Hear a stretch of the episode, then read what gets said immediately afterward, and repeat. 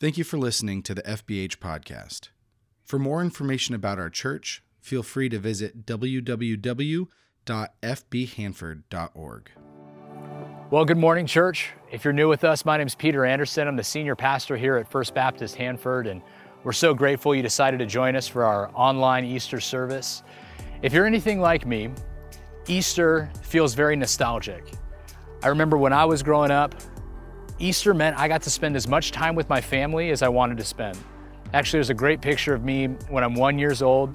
Uh, at that point, I had no neck. I was eating real well, and my family couldn't actually fit a tie around my neck. So because of that, they just put me in a white shirt buttoned all the way up. I was dressed to the nines. All I know is from that point forward, every single year of my life I have spent at church. When I was younger, Easter meant that I got to spend time with family all day.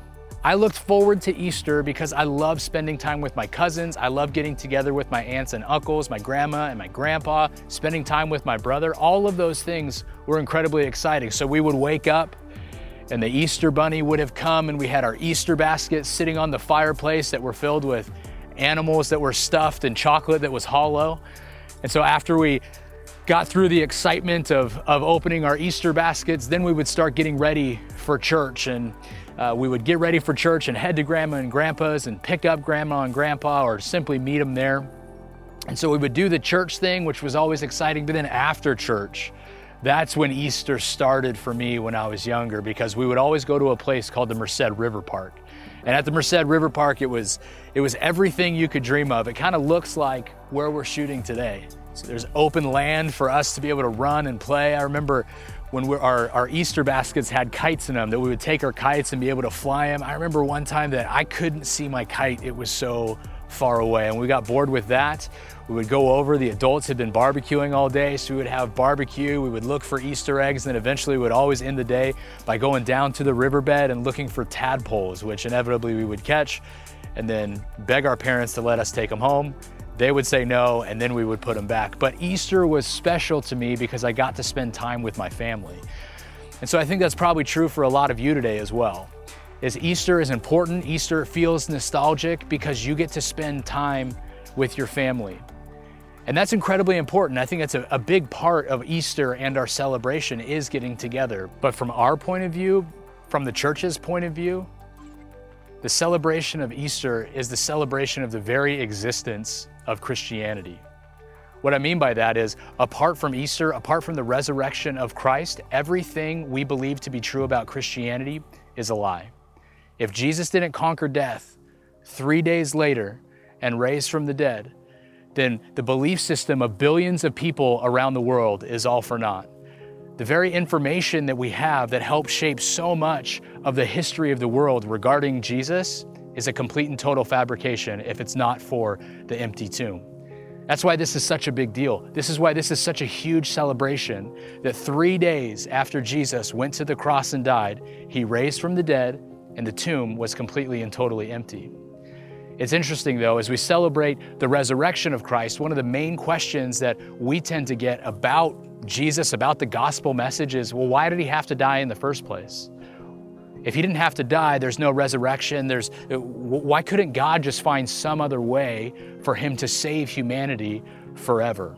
The entire Bible hinges on Jesus going to the cross. The entire gospel message, everything that we know about Jesus points to not just the necessity of him conquering death, but the necessity of him dying in the first place. There's passages all over Scripture that talk about this. It actually all goes all the way back to Genesis chapter 3. Genesis is the first book of the Bible. In the first two chapters, we get a glimpse into how God created the heavens and the earth and the culmination of God creating man and woman in His image and Him saying, It is very good.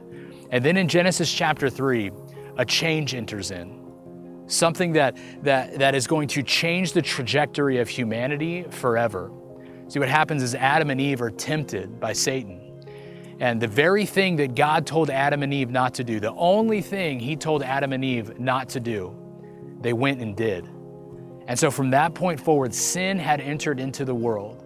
And once sin entered into the world, every single time somebody sinned from that point forward, a blood atonement, some sort of sacrifice was needed to get people back in right standing with God. Jesus is that for all of us forever now. We see that written in Romans chapter 3. This is what it says. Romans 3 22 to 26 says this This righteousness is given through faith in Jesus Christ to all who believe. There's no difference between Jew and Gentile, for all have sinned and fall short of the glory of God. And all are justified freely by his grace through the redemption that came by Christ Jesus. God presented Christ as a sacrifice of atonement through the shedding of his blood to be received by faith. He did this to demonstrate his righteousness, because in his forbearance he had left the sins committed beforehand unpunished. He did it to demonstrate his righteousness at the present time, so as to be just and the one who justifies those who have faith in Jesus. There are a couple key phrases in that passage, the biggest one being, For all have sinned and fall short of the glory of God.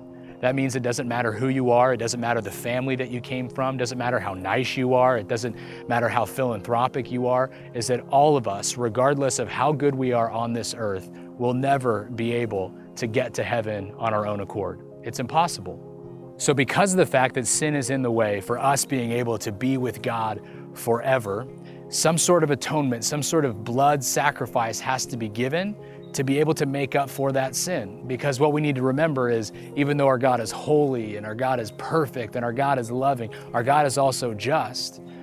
Romans 6:23 tells us for the wages of sin is death. That means that we all deserve death. And so God saw that in order for us to be with Him forever, there had to be some sort of blood shedding, some sort of sacrifice given to make us holy and righteous again. And so, what we saw in the Old Testament was animal sacrifice. So, anytime a person sinned, depending on the sin, they would have to sacrifice a specific type of animal, a specific type of way. Well, of course, God knew that this was never going to be good enough for us to be able to enter into heaven. So, He saw that, hey, I'm going to send my Son to be a sacrifice for sin for all of humanity forever. 1 John 2 2 tells us, he is the atoning sacrifice for our sins, and not only for ours, but also for the sins of the whole world. So we need to understand that sin corrupted God's perfect creation. When God created, the plan all along was to have this perfect, mutual, loving relationship between God and man, but when sin entered in, it broke everything. And so the first instance that we see of God trying to show people a path back to Him is this creation of the law, largely we see in Exodus and Leviticus and Deuteronomy. Part of the law is the, the Ten Commandments. And these are about 613 different laws, actually, that told the Israelites how to live these holy, just lives, lives that were going to make them honor God and be closer with God. But like I said before, ultimately, all of this failed. None of this was enough to redeem mankind forever. So, what we need to understand though is sin isn't just an act of rebellion.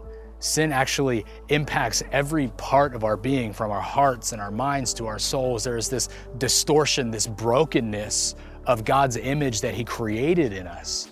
And so the only way to be able to get that back is either get our punishment, which is death, or have somebody go on our behalf to die for us. That's the only way for us to become righteous again.